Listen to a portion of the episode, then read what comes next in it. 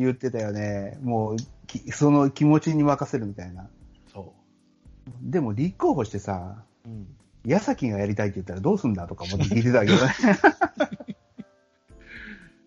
いいんじゃないですか？やらして。ダメなら下ろせばいいんですか？あ一杯はもうあげるとお前に。うん。でもピ先発はね、なんだかんだ言って、いるとは思うんだけどね。ですよね。うん、だから抑えのムスケ、試してほしいな。今日、あの、この日のピッチングを見てると。ですね。うーん、ダメかな でも、でも、年齢いって抑えやったっていうのは、まさに笹岡さんがそうだから、うん。うん。全然ありだと思うけどね。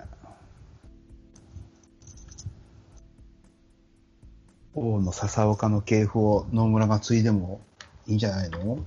でもまだ100勝してないんじゃないですか？ああ、してないか。何年から入っああ、70? 違うな。72 72勝。70、うん。大丈夫？後ろにいても勝ちはつくから。100勝100セーブ。百勝百セーブ。局種性って、生地ね、冗談じゃなく、まあ、いい、いい案とは思わないけど、うんい今のカープにとって、ありだと思うのは、うん。結局、うん。ここまで後ろがガタガタになってるののうん。根本、まあ、根本の原因というか、い一番最近の原因は、先週の23日に、うん。せっかく7回一岡、8回堀江ってハマってたのに、うん一岡を抑えに持ってっちゃったことで、また7回がいなくなっちゃってどうするっていうことになってるのが一番の根本の問題なんですよ、今。うん。うんだから、あの時点でフランスアを信用してるんだったら、7回一岡、8回堀江は固定で9回にフランスアを持っていくべきだったんですよ。そしたら、もしフランスアがダメでも9回だけを入れ替えられたわけですよね。うんそれを今やもう7、8、まあ、堀江はまだ固定だと思うけど、7回も9回も今日誰だ、日替わり制だっていうことになってるから、こういうひっちゃかめっちゃかになってるんで、うんだからもううん7回は一岡、8回は堀江って決めた上で9回は挙手制でも僕はいいと思ってる。それ、それ、挙手制にしたら誰が手を挙げると思 DJ ジョンソンかな。やめてほしい。あれは、ゆっくりお風呂に浸かってさ、なんかゆっくり、ゆっくり出てきたいタイプじゃないかね。ゆゆっくり髭を整えて。それ別に6回、7回でもできるから。いや、だから先週僕フランスはなんで出すんだセンスがないとは言ったけれども、うんあの日のセンスのない采配は、もしかしたらフランスさんの調子を見て出したことは僕は当たったのかもしれない。ここからずっと0点で抑えてるからね、今まで。うん。ただし、9回にフランスは持ってかなかったことで、結局、ガタガタになっちゃってる後半の投手陣にしちゃったのは僕は失敗だと思ってるんで、うんやっぱりセンスはないんだけど、うん。今だったらやっぱフランスはでいいんじゃない？で、とりあえず9回はふわふわさせといて、先発が整ったらそこに野村でもいいんですよ。う え、抑えふわふわさせとくの、しばらくふわふわというか、ふわ違うな。7回と8回をかっちり、かっちりしといて、9回はもう、ふらふわふわというか、だから、いいんですよ。フランスはが、このままね、ずっとゼロ更新すんならもう、よし、今年は任せたでもいいけど、また、スコットとか、菊池康弘みたいなことになるので、あっても、なんか9回、入れ替えるのは9回だけみたいなことに僕はした方がいいんじゃないかと思ってますよ。うん。なるほどね。野手で言ったら打順は変えずに、抜けた穴が、そのままってことね。2番菊池が抜けて、2番安倍だったら、ああ、安倍だったら2番はそのままベンスにみたいな感じでしょ？そうそうそう。じゃないと、今年ずーっと同じメンバーを7、8、9いろんなとこ入れ替える入れ替えるで、僕は終わっちゃう気がするんですよね。で、何にも、何にも決まらないみたいな。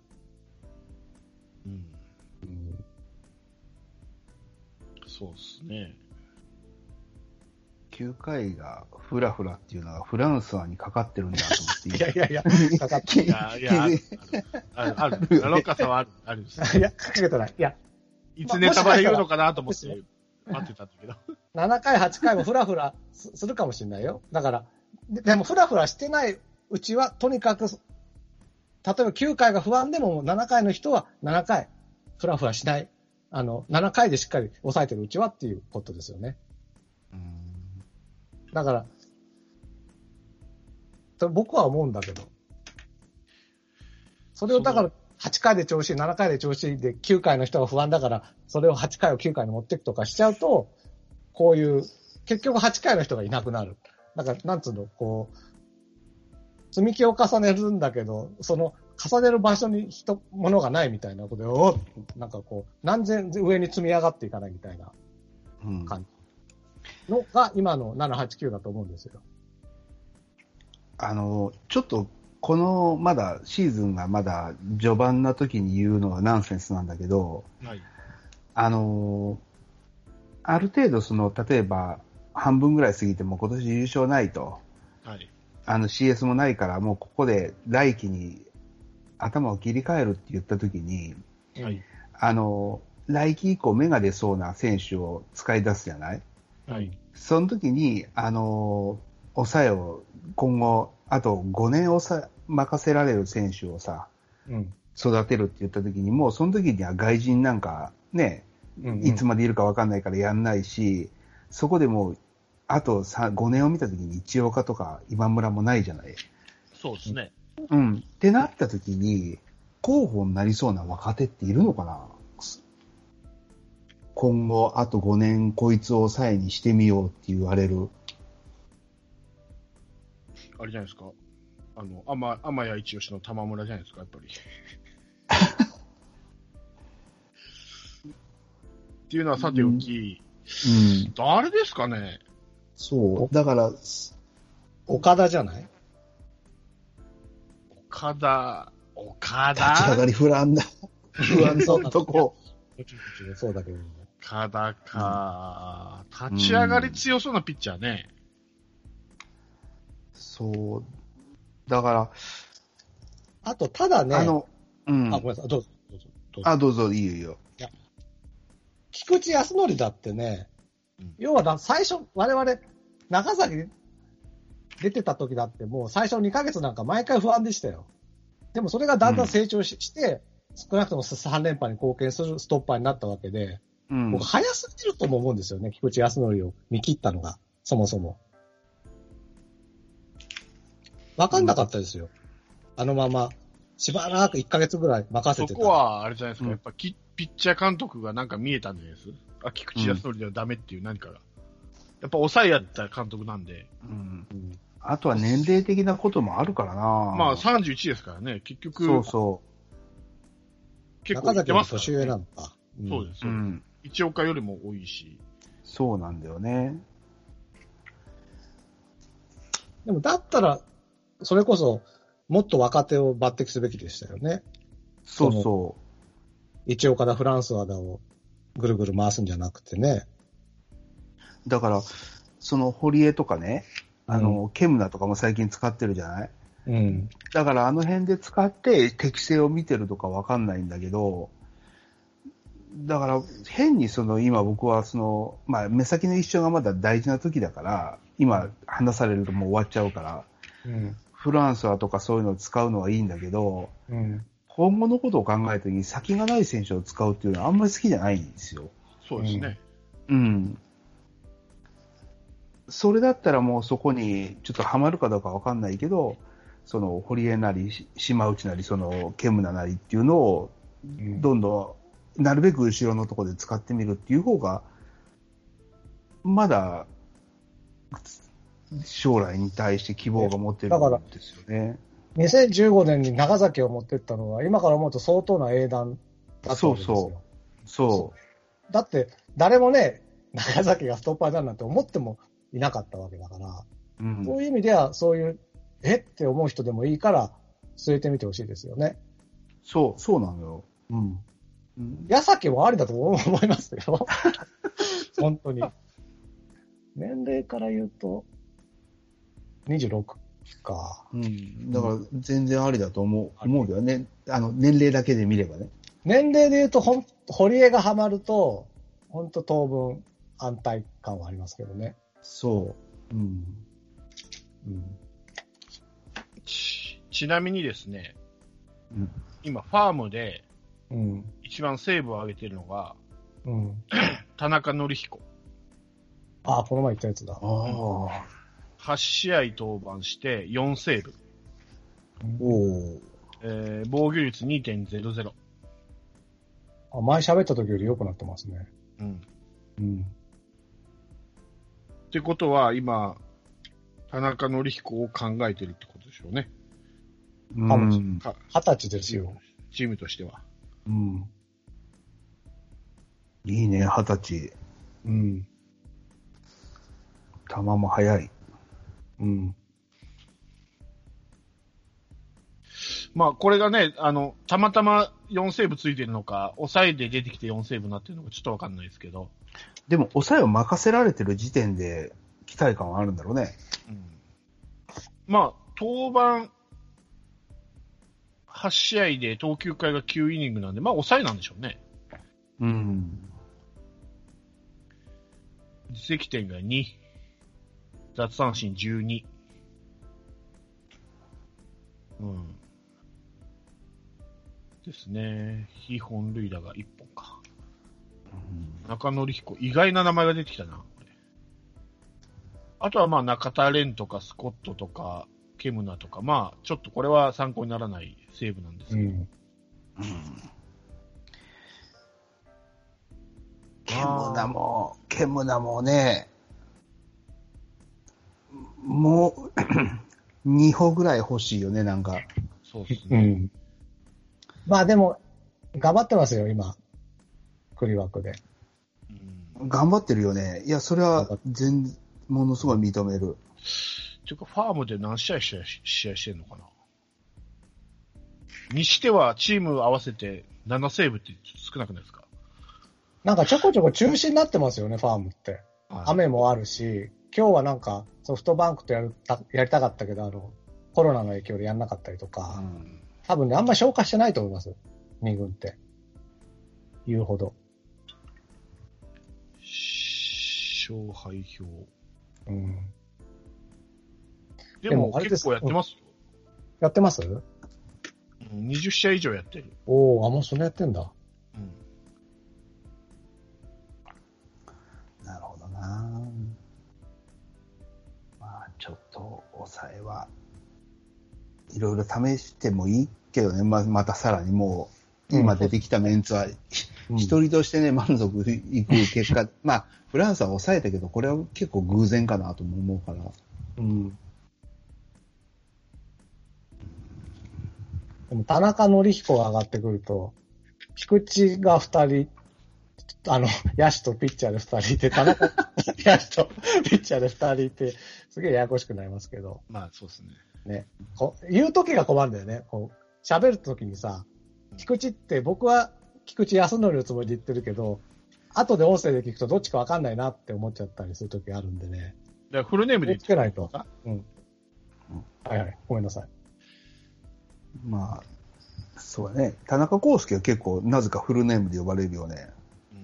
うんね田中っていう選手やっぱ多いからじゃないですか。のかこのうちだけじゃなくて、その世間的に多いじゃないですか、田中っていうイメージが。え、多い。あれいますよね、なぜかフルネームで言われる選手って。そう。ね、鈴木誠也もそうですね。うん。だから中田とか鈴木とか多いですもんね、名字的に。鈴木誠也も鈴木誠也って言うもんね、鈴木ってあまり言わないですよね。うん。でも、クリアレンも言うよ。珍しいのに。あれは多分語呂です。語呂がいいんだと思います。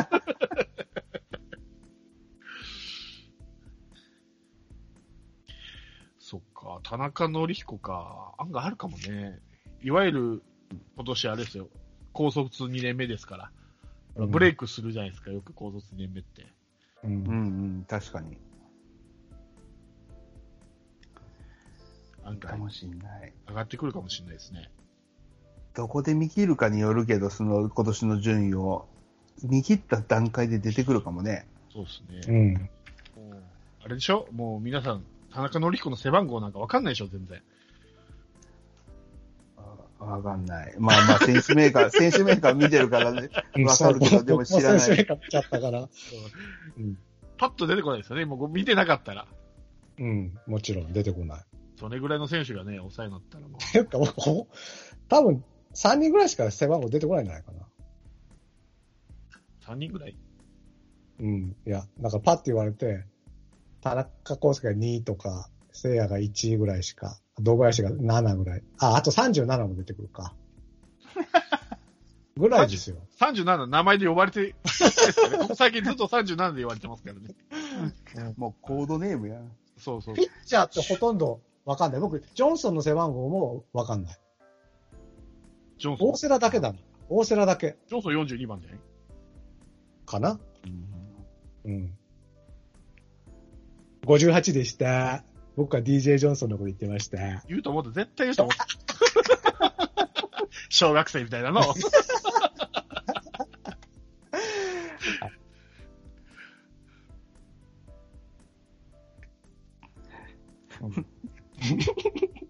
この間が何とも言えない。次ね、次の試合。あれはいつですか？あの、さっき言った37番がオーバーランしてアウトになった試合は。この次ですか？あれね、木曜日でしょうね。僕がいっぱいツイートした日だから、試合見てたってことだ。うんはい。そうなんだ。じゃあその木曜日です。で、えー、カープの先発がクリス・ジョンソンと。で、中日が、えー、っと、岡野ですかね。はい。うん。岡野？合ってた？他の合ってる。聞いたことない。岡中日。新人？えっ、ー、とね、いそう、新人。東芝から入った人みたいですね。聖光学院校、青学大で東芝で中日。ああ、結構、去年3位ですね。エリートコースだ。うん。で、えー試合は4対4の引き分けと。うん。うん。まあ、今度はね、いつものカーブと逆で、点取られたら取り返すっていう、いい流れで逆転したんですけど、まあ、7回に追いつかれて、まあ、そのままですね、終わり、あの、逆転することなく10回で終わりと。うん。はい。そして、走塁ですか、9、9回。オーバーラン？あれって本当にオーバーランだったの？オーバーランですよ。あ、だからね、オーバーランです。え、タイミングはセーフなんだけど、オーバーランしたとこにタッチしたからアウトアウト。そうです、そうです。そう、一塁か二塁に盗塁して、一回左足が塁についたんだけど、それがそのまま勢いで足が離れちゃったところをずっとタッチされてたから、その、野間は。あなので、要するに、セーフの瞬間は一瞬だけはあったけども、その後、まあ、通り抜けてタッチされたとほぼ同じ状況でアウト。通り抜けるんだ。そう要はどんくさいってことでしょ、要は。うん相変わらず。これどっちでしたっけ？何が？どっち側がリクエストしたんだっけ？こっち側、え？いや、向こうじゃないの？向こうか。え、最初セーフじゃなかったっけ？最初セーフだったのか。ってことは、うちじゃないの？アウトになったってことは？いや違う、こっちがこう攻撃してるから。でも、アウトになった、審判はアウトになったんでしょ？言ったんだっけ？だってアウトにな結論アウトになったってことは、う。うんん。あ、どっちだろう？どっちかな？覆覆ってアウトになったの？どっちだったかな？あ、覚えてないや。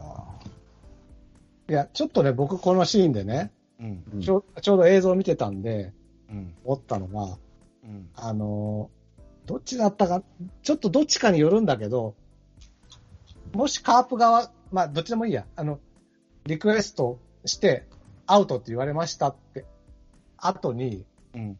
ちょっとカープベンチが見苦しいんですよね。おいおいおいおいみみたいな。うん。もうそれはやめてほしいなと思って。もうリクエストして、そうなったならもう、受け入れるしかないんだから。なんかね、その辺がちょっとベンチのバタバタ感が非常に嫌だったの。僕は。もうそこはもう、カノ監督は、どうもどうも、オッケーオッケーみたいにやるじゃないですか。どっちにしたって、自分に有利の方だって、不利の方だって。うん。なんかそういう態度をしてほしいなと思ってるんですよ。ああ、最初アウト判定だ。で、リクエスト入ったけど、結局アウト。ああ。じゃあ、それこそっ、てことは、うちがやったんだ。うちがやったなら、あ、了解了解ってやってほしいんですよね。うん。そこがね、え、おーいっていうなんかね、すごい見苦しく、僕には見えたんですよね。ああ、そんなベンチ映ってたね、あれ。映ってたの、映ってたんです。うんまあ、それは実はだから、前のコリジョンの件もあったから、またそんなうちに不利な判定かよみたいな、多分こともあったんだろう。もううんそこはやっぱりね、こう、ありがとう、サンキューってやってほしいんですよ、うん。僕は。絹がさばりに。犬がさば。どのかいいよいいよって。そうでしょ。原さんだってそうだしさ、あんまりこう、え？その、リクエストで出た後に、え？ってやってる監督、僕はあんまり見たことがないんですよね。うん。で、それはもうルール的にもう言ったってしょうがない状態だし、うん。で、しかも自分がリクエストして、それをちゃんと見てくれて、で、確認してアウトですよって言って、そういう段階も踏んでくれたんだから、そこは、OK、OK、サンキュー、サンキューっていう態度をね、うん。見せてほしいなってそうですね。思います。うん。まあ、やらかすわ。でもこれツイッター見てたらさ、あの、結構政府っていう意見もあって、う。うん審判が説明した、してほしいっていうのをバーって上がってたね、この時。うん。だから、あまりオーバーラウンド気づいてないんでしょうね、見てた人は。そうだろうね。しね、そもそもね、これね、相手のゴンザレスだっけ？ロドリゲスだっけ？ピッチャー。マルティネスじゃない。マルティネス。全部外れとるから。違う。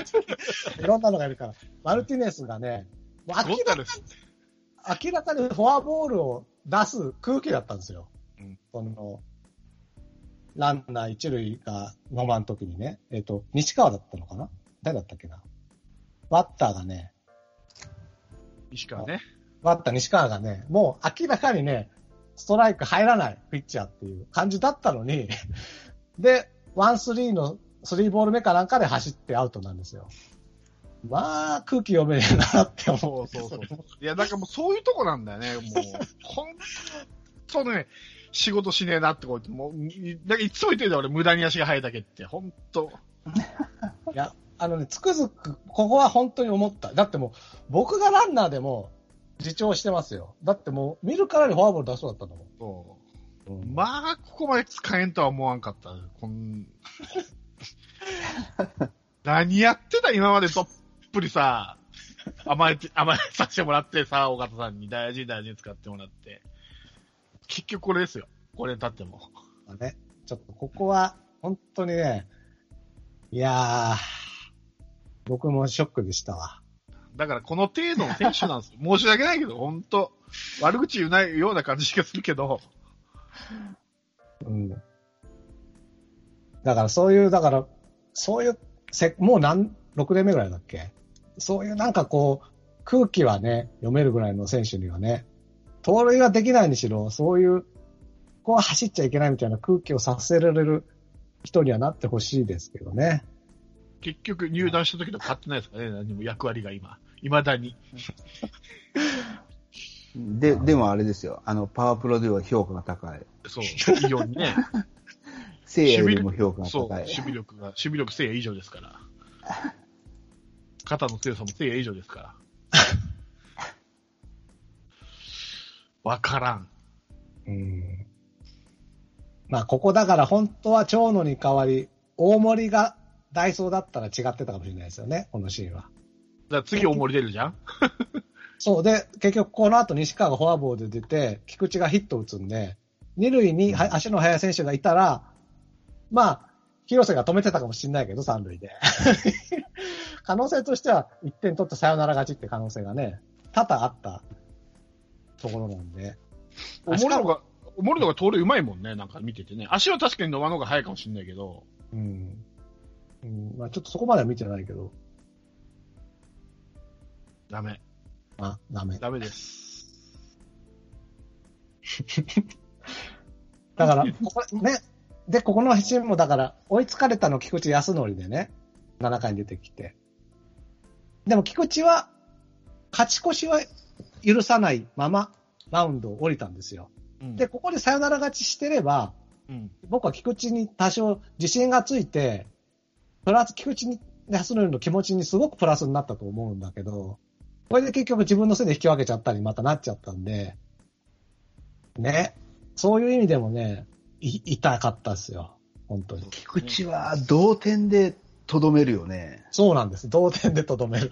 同点そう、中崎みたいに、中崎みたいに1点差でとどめる技術はないのかな。わかんないけど。中崎は1点差で収めてたよね。うん収めてましたよねう。ん。だからそこがやっぱりすごい。うん、やっぱ抑え外されるってそういうことだと思う。この取られちゃいけない最後の取りでの1点を取られるっていう。うん。そう思ったら中崎偉大だよね。そう大。今思えばですね、う。うんん。中崎も長川もね、再評価ですわ。取られるけどギリギリで抑えるみたいな。そうそうそう。うん30セーブ上げてましたからね、年間。うん。うん。そう、な、中崎のインタビューが字幕付きで上がってたけど、なんか、周りは、いやいやいやいや言うけど、1点差でも勝ちは勝ちみたいな、ドヤ顔で言ってたけど、確かになってる。うんあ、あの時はなんか、こいつ点取られて何言うとんやと思っとったけど、いや、そうなんですよ。本当にストッパーね。大したもん。大したもんなんですそうだと思う。ただでもよく打たれるから本人が、皆さん僕がマウンド上がるときは胃薬飲んでから見てくださいって言ってましたもんね。いや本人も自覚あるんですよ。あれじゃ打たき菊池康則さ、遅刻が多いやつにさ、うんあの、時計早めるっていう技をよく使うようにさ、はいあの、一点、すあの、少なく言っといたらいいんじゃない？あいつに。試合見せてスコアボード見たらわかるし。ねねうん。そういう意味では、まだ菊菊池康則も、まだまだ、本当は、だ、できるというか、せ戦力にはなり得るんですけどね。なると思う。だからあれかな、菊池が7回、8回うまく抑えたのって、うん。最悪7回、8回は同点でもいいっていう頭があったのかもしれないね。打線も強良かったし。そうですね。うん。だからそれでうまく抑えたけど、今はもう勝ち切らないといけないっていうプレッシャーがあるのかな。うん。わかんないな。もうなんか菊池見てたらもう、ちょっと投げただけで汗びっしょりになってさ、もう、ああの追い詰められてる感がすごい伝わってきちゃうんだよね。だから、本当気持ちの問題だと思う。うん。だからね、本当にこの試合をね、引き分けちゃったのが痛いんです。菊池の気持ちを起こすチャンスを一回失ったなと思って。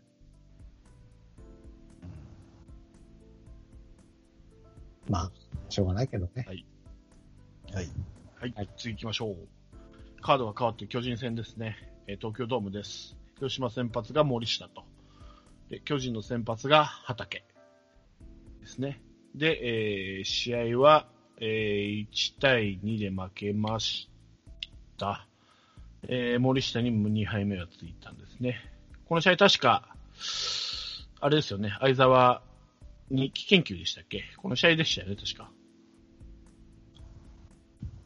ああ、はい、そうだ。そうそうそう。そうですねです。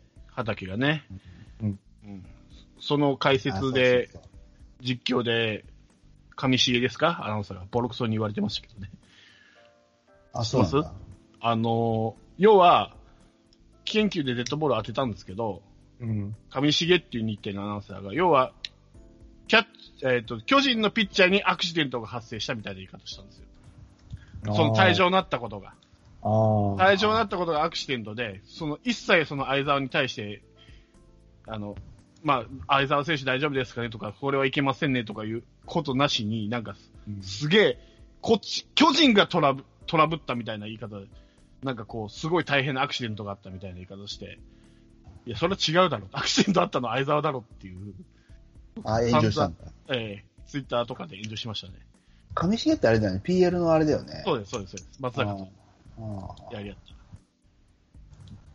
なるほど。一切その、相沢に触れず、みたいな。相沢ボールを引きつける何かの力を持ってる。そうですね。あれはいかんなと思って。いや、でも、畑すごいいいピッチングしてて、これで危険球で出たら、もう絶対勝ったと思ったけどね、次の。だってあんだけいいピッチングしてたら次準備してないと思ってたからさ。うん。うん。それでも勝ちきれないっていうのはちょっとそうそうそうそう。いただけないよね。まあ、少なくとも3番ピレラでは勝てないっていうことがこの試合でしたんですよ。そうね。何はどうあれ？ピレラに何を求めてんだろうね。わからん3番ピレラに。わかんない。わかんないですよ。だったら本当堂林の方がよっぽどいいですけどね。うん。だからね、前も言ったけど、その菊池とピレラを並ばしたくないのよ、俺。ねうん そうフリ並んじゃうんだ、これ。フリー、フリースインガーを二人並ばず、フリースインガー。フリースインガーなんだよな。ですっごい、その、いい時は二人ともポコーンで打つからいいんだけど、ダメになった時に淡白さがすごいんだよね。うん、ですよ。ほんで、淡白かける淡白になるから、そ その、2乗ぐらいになって襲いかかってくるから、そせめてちょっと話してほしい、気持ち的に。そうですね。5番がいいですか？ピリラ、6番がいいですかね？それこそ回で大きなのを打てる振り回す選手って回にいたら怖いから、まあ、恐怖の7番バッターとか、そう。うんだから巨人で7番にこう。巨人でパーラみたいなねそうそうそうそうそう。あの辺ですよね。だからこの試合、堂林が7番なんだけど、普通に逆でいいと思うけどね。そうですよね。本当そう思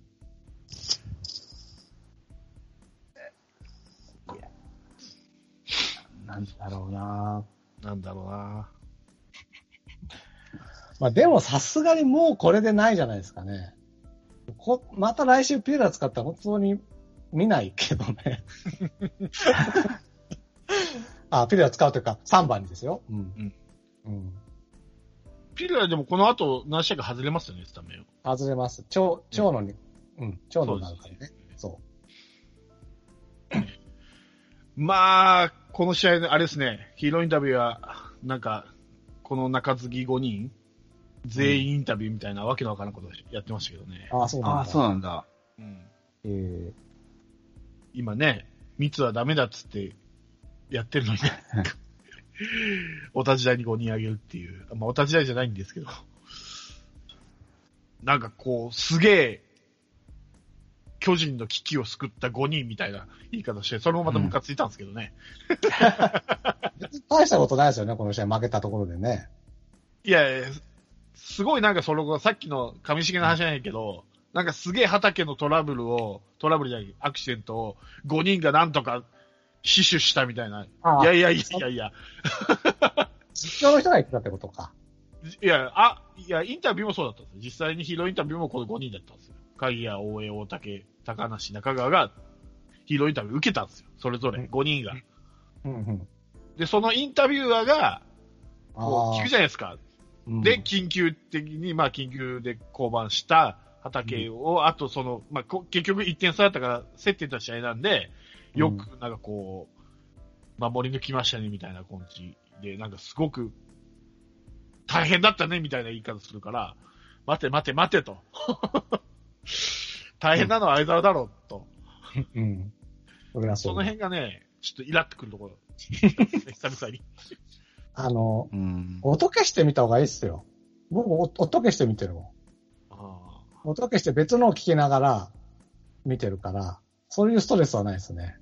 ーなんかね、似てるってあの、あの、旧分割のね、あれ出してみたり、あの、今 AI キャッチャーとかやって、結構あ他の局とは違うことをやってるんですけども、なんかちょっとい、たまにイラッとさせる。あの、右上に出るテロップもね、なんか坂本、なんか、ま、もうすぐ2000本みたいな言ってるけど、あと80何本あるんでしょ ?2000 本まで。早すぎるだろ、出すのがっていう。残り10本ぐらいからしたらって思うような、なんかこう、やり方、やるんですよね、日程なんか巨人、第、まあ、第日テレ何代、だからね。第何代4番とかさ、やかましいわっていう。ほんとね、変更報道にも程があるっつうね。まあ、AI キャッチャーも全然当たらんしね。うん。そう。で、あ、外れたなと思って見てたら、これでまた新しい学習をしましたとかって言うから、もうもうええよとか、なんだそれみたいな。うん。なるほどね。うん。日テレらしいし、巨人らしくていいんじゃないの？要は読売らしいってことですよね。そうそう、読売らしい。古き良き読売の匂いがしてる。常に上から目線。そうそうそう。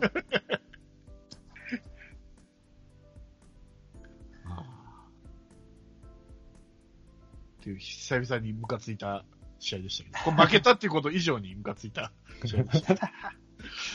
まあでも、あんな状態でピッチャーが降りたんだったら勝たないかんわね。森下も抑えてたし。まあそうですね。うん。その不甲斐なさはあるな。この試合は勝たないかん、絶対に。そして次の試合ですね、8月1日。はい。引き続き、えー巨人戦です。広島先発が床田。で、巨人が先発田口と。サウスポー対決ですけども、けえー試合結果は11対3のボロ負けと。うん。はい。まあ、この試合を皮切りに、い床田は2軍降格と。あのね、僕そこがね、非常に納得してないんですよ。はい。これ、床田って、うん。要は、これの負けの大きな原因になったのって、3回裏の巨人の攻撃のノーアウト 1, 1、2塁の場面で、うん。えっと、丸が突然バントしてきて、そうですね。松山が慌ててそれを取りに行って、一塁に投げようとしたけど、それが変なとこ投げちゃったから、結局、1点取られての2、3塁みたいになっちゃった、ノーアウト2、3塁になっちゃったみたいなことですよね。うん。これだから普通にバント処理できていれば、うん。えっ、と、ワンアウト2、3塁に、で、そなったので、もしかしたらと、床田はこの回、まあ、取られても2点だったと思うんですよ。うん。で、その後、5回までゼロに、おもし、おその後も抑えてれば、うん。5回3失点でしょ？うん。全然問題ないわけ。うん、で、実は、これあの、井端さんがね、この試合で解説してた。これ僕、僕が小説聞いたんじゃなくて、あの、ツイッターでさ 最近あの、リスナーの方がちょこちょこね、こんなこと言ってましたって言ってくれるんですけども、はい。そその中で言ってたのが、井端さんが、うん。松山の守守備位置を、そうのん、丸の段階でね、えっと、ノーアウト1、2塁の、うん。あえっと、バッターボックス丸の段階で、松山のしファースト松山の守備位置をあんなに後ろに置置いとったら、うん。誰だってバントするよっていうような解説をししたらしいんですよ。うん。だから、不意打ちでも何でもなくて、うん。完全にベンチのずさんな、うん。全くこう、野球の分かってないベンチの作戦ミスなわけです、これは。だから、これ、床田をうん。2軍に送ることで、うん。責任転嫁したとしか僕には思えないんですよ。うん。この試合で一番悪いのはベンチなんです。松山を後ろに構えさせすぎてたっていう。それは松山が悪いんじゃなくて？だだって松山がそこ、後ろにいるんだったら、もっと前に守備体系取れよって指示するのはベンチでしょ？うん。まあ、もちろん、まあ、してたのに松山が気づいてなくて後ろにいたんなら松山のせいですよね。うん。でも、いずれにしてもだったら松山が床田をファームに落とすんじゃなくて、うん。まあ、松山が悪いって、まあ別にそれを表に出す必要はないけど、うん。床田をもう完全にあんたの責任だ、お前はファームだって送る。そのね、前の週もね、床田5回3失点です。い今の先発では仕事したんですよ。うん。なのに苦言を呈するし、うん。で、今回も本当は悪いのは自分たちなのに、うん。それを床田に押し付けてるっていうのが、まず僕はこの試合で一番腹が立つうん。ところ。と、うん。いいですか？もうもう一点。いいですよ。これあの、もう、ボロ負けしてる、えっ、と、7回、8回、えっ、と、7回裏、8回裏を、広島のピッチャーが、菊池康則を出すんですよ。はい。広島は。はい。7回、8回をね。はい。これって、ボロ負けしている7回、8回って、うん。完全に敗戦処理ですよね。まあそうですね。菊池康則を敗戦処理にしていいんですか？で、なんでかなと思ったら、うん。要は、今その、控えのピッチャーが、うん。この日、えっと、8人いるんですけど、うん。矢蓋、ケムナ、一岡、堀江、菊池、島内、DJ ジョンソン、フランスはなん。はい。要するに、まあ、結局、その、回戦、お前は敗戦処理だって言えるようなピッチャーがいないから、うん。多分回り回って菊池康則になっちゃったんだと思うんですけど、うん。この日の巨人って、ちゃんと9人控えに置いてて、うん。例えば、堀岡隼人とかうん、田中豊樹とか、うん。これから試したいっていう人をちゃんと一人置いてるんですよ。はい。でもカープには置いてないわけ。はい。ら結局、こういう時こそ、うん。新しい人、戦力を一人置いといて、うん。試すってことをしない限り、誰も出てこないんですよ。うん。で、しかも菊池康則という、まあ、それなりに貢献してくれた選手に対して敗戦処理ですかっていう。うん。これはね、ちょっとひどいですよ。ひどい。うん。まあ、ここ、島内でもよかったってことですよね。DJ ジョンソンとか島内でも。島内人生ジョンソンでもよかったとか問題じゃなくて、キャッチャーを4人も置いとくんなら、うん。新しい戦力を1人持ってきて、うん。その人を試させるべきで、それは次の試合もそうなんです。あの、うん遠藤に関東みたいな、またせ先発ロマンみたいなことさせてるけど、うん。結局遠藤に118球投げさせて、また大瀬良とか森下みたいになります、今後。うん。なぜそれを学ばないと？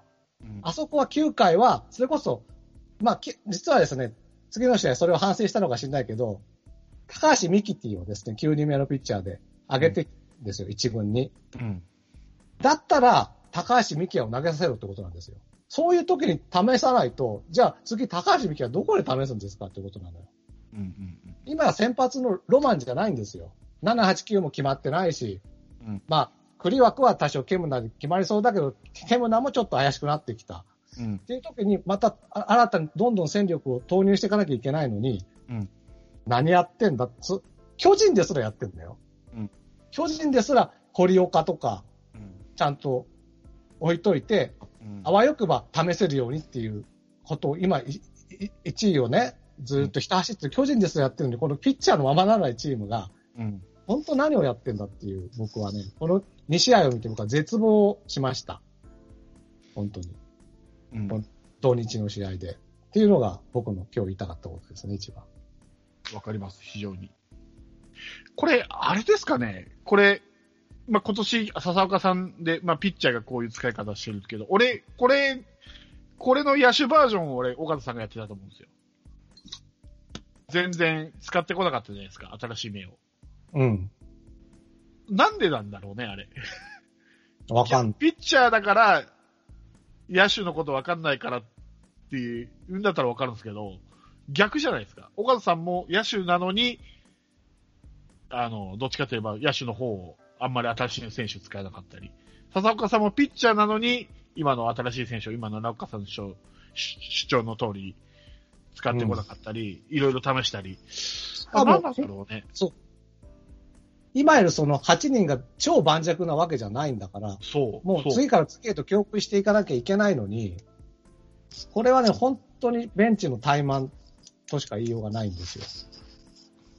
その、な、なんでか、なんでかは多分、もう、このメンバーでやろうと決めてるのかねわかんないけど。なんか、去年、一昨年までの野手のイライラが、ピッチャーに来てるような感じがする、今年は。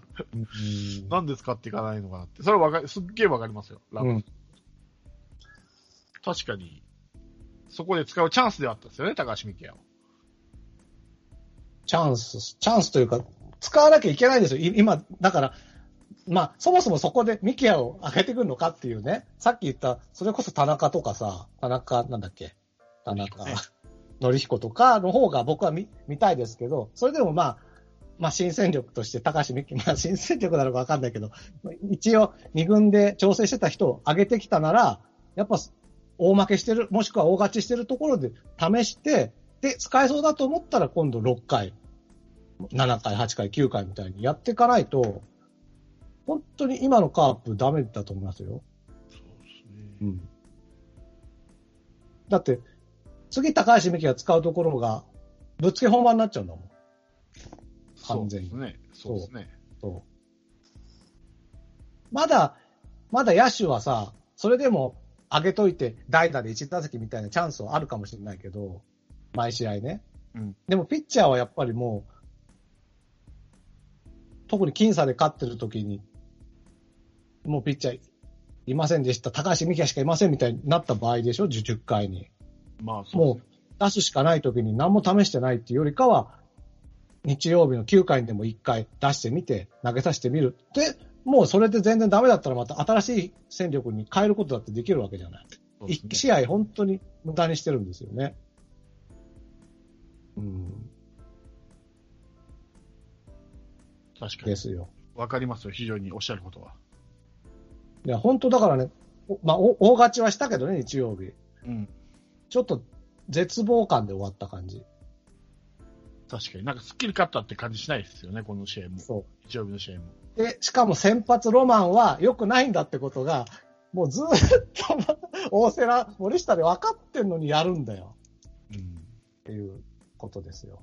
まあ、球数も少なかったですし。まあ、球数少なかったからよ良かったわけよ。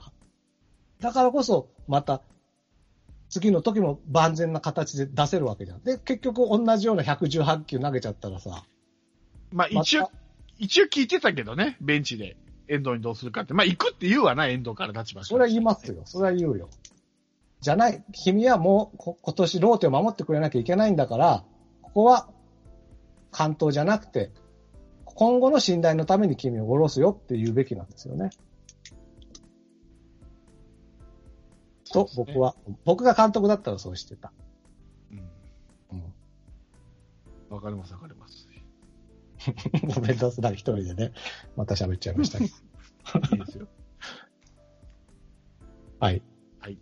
うん。では、その最終日曜日ですね。はい。いいですか？うん。はい。はい。先発が遠藤で、えー、巨人が桜井か。ね。で、9対2で勝ちました。まあ、遠藤はいいピッチャーし、ピッチングしてたんですけども、またここでね、坂倉と組ますっていうね、謎采配が発生するんですけど、あれだけやめろっつってたのに、若手同士。ああ、そっ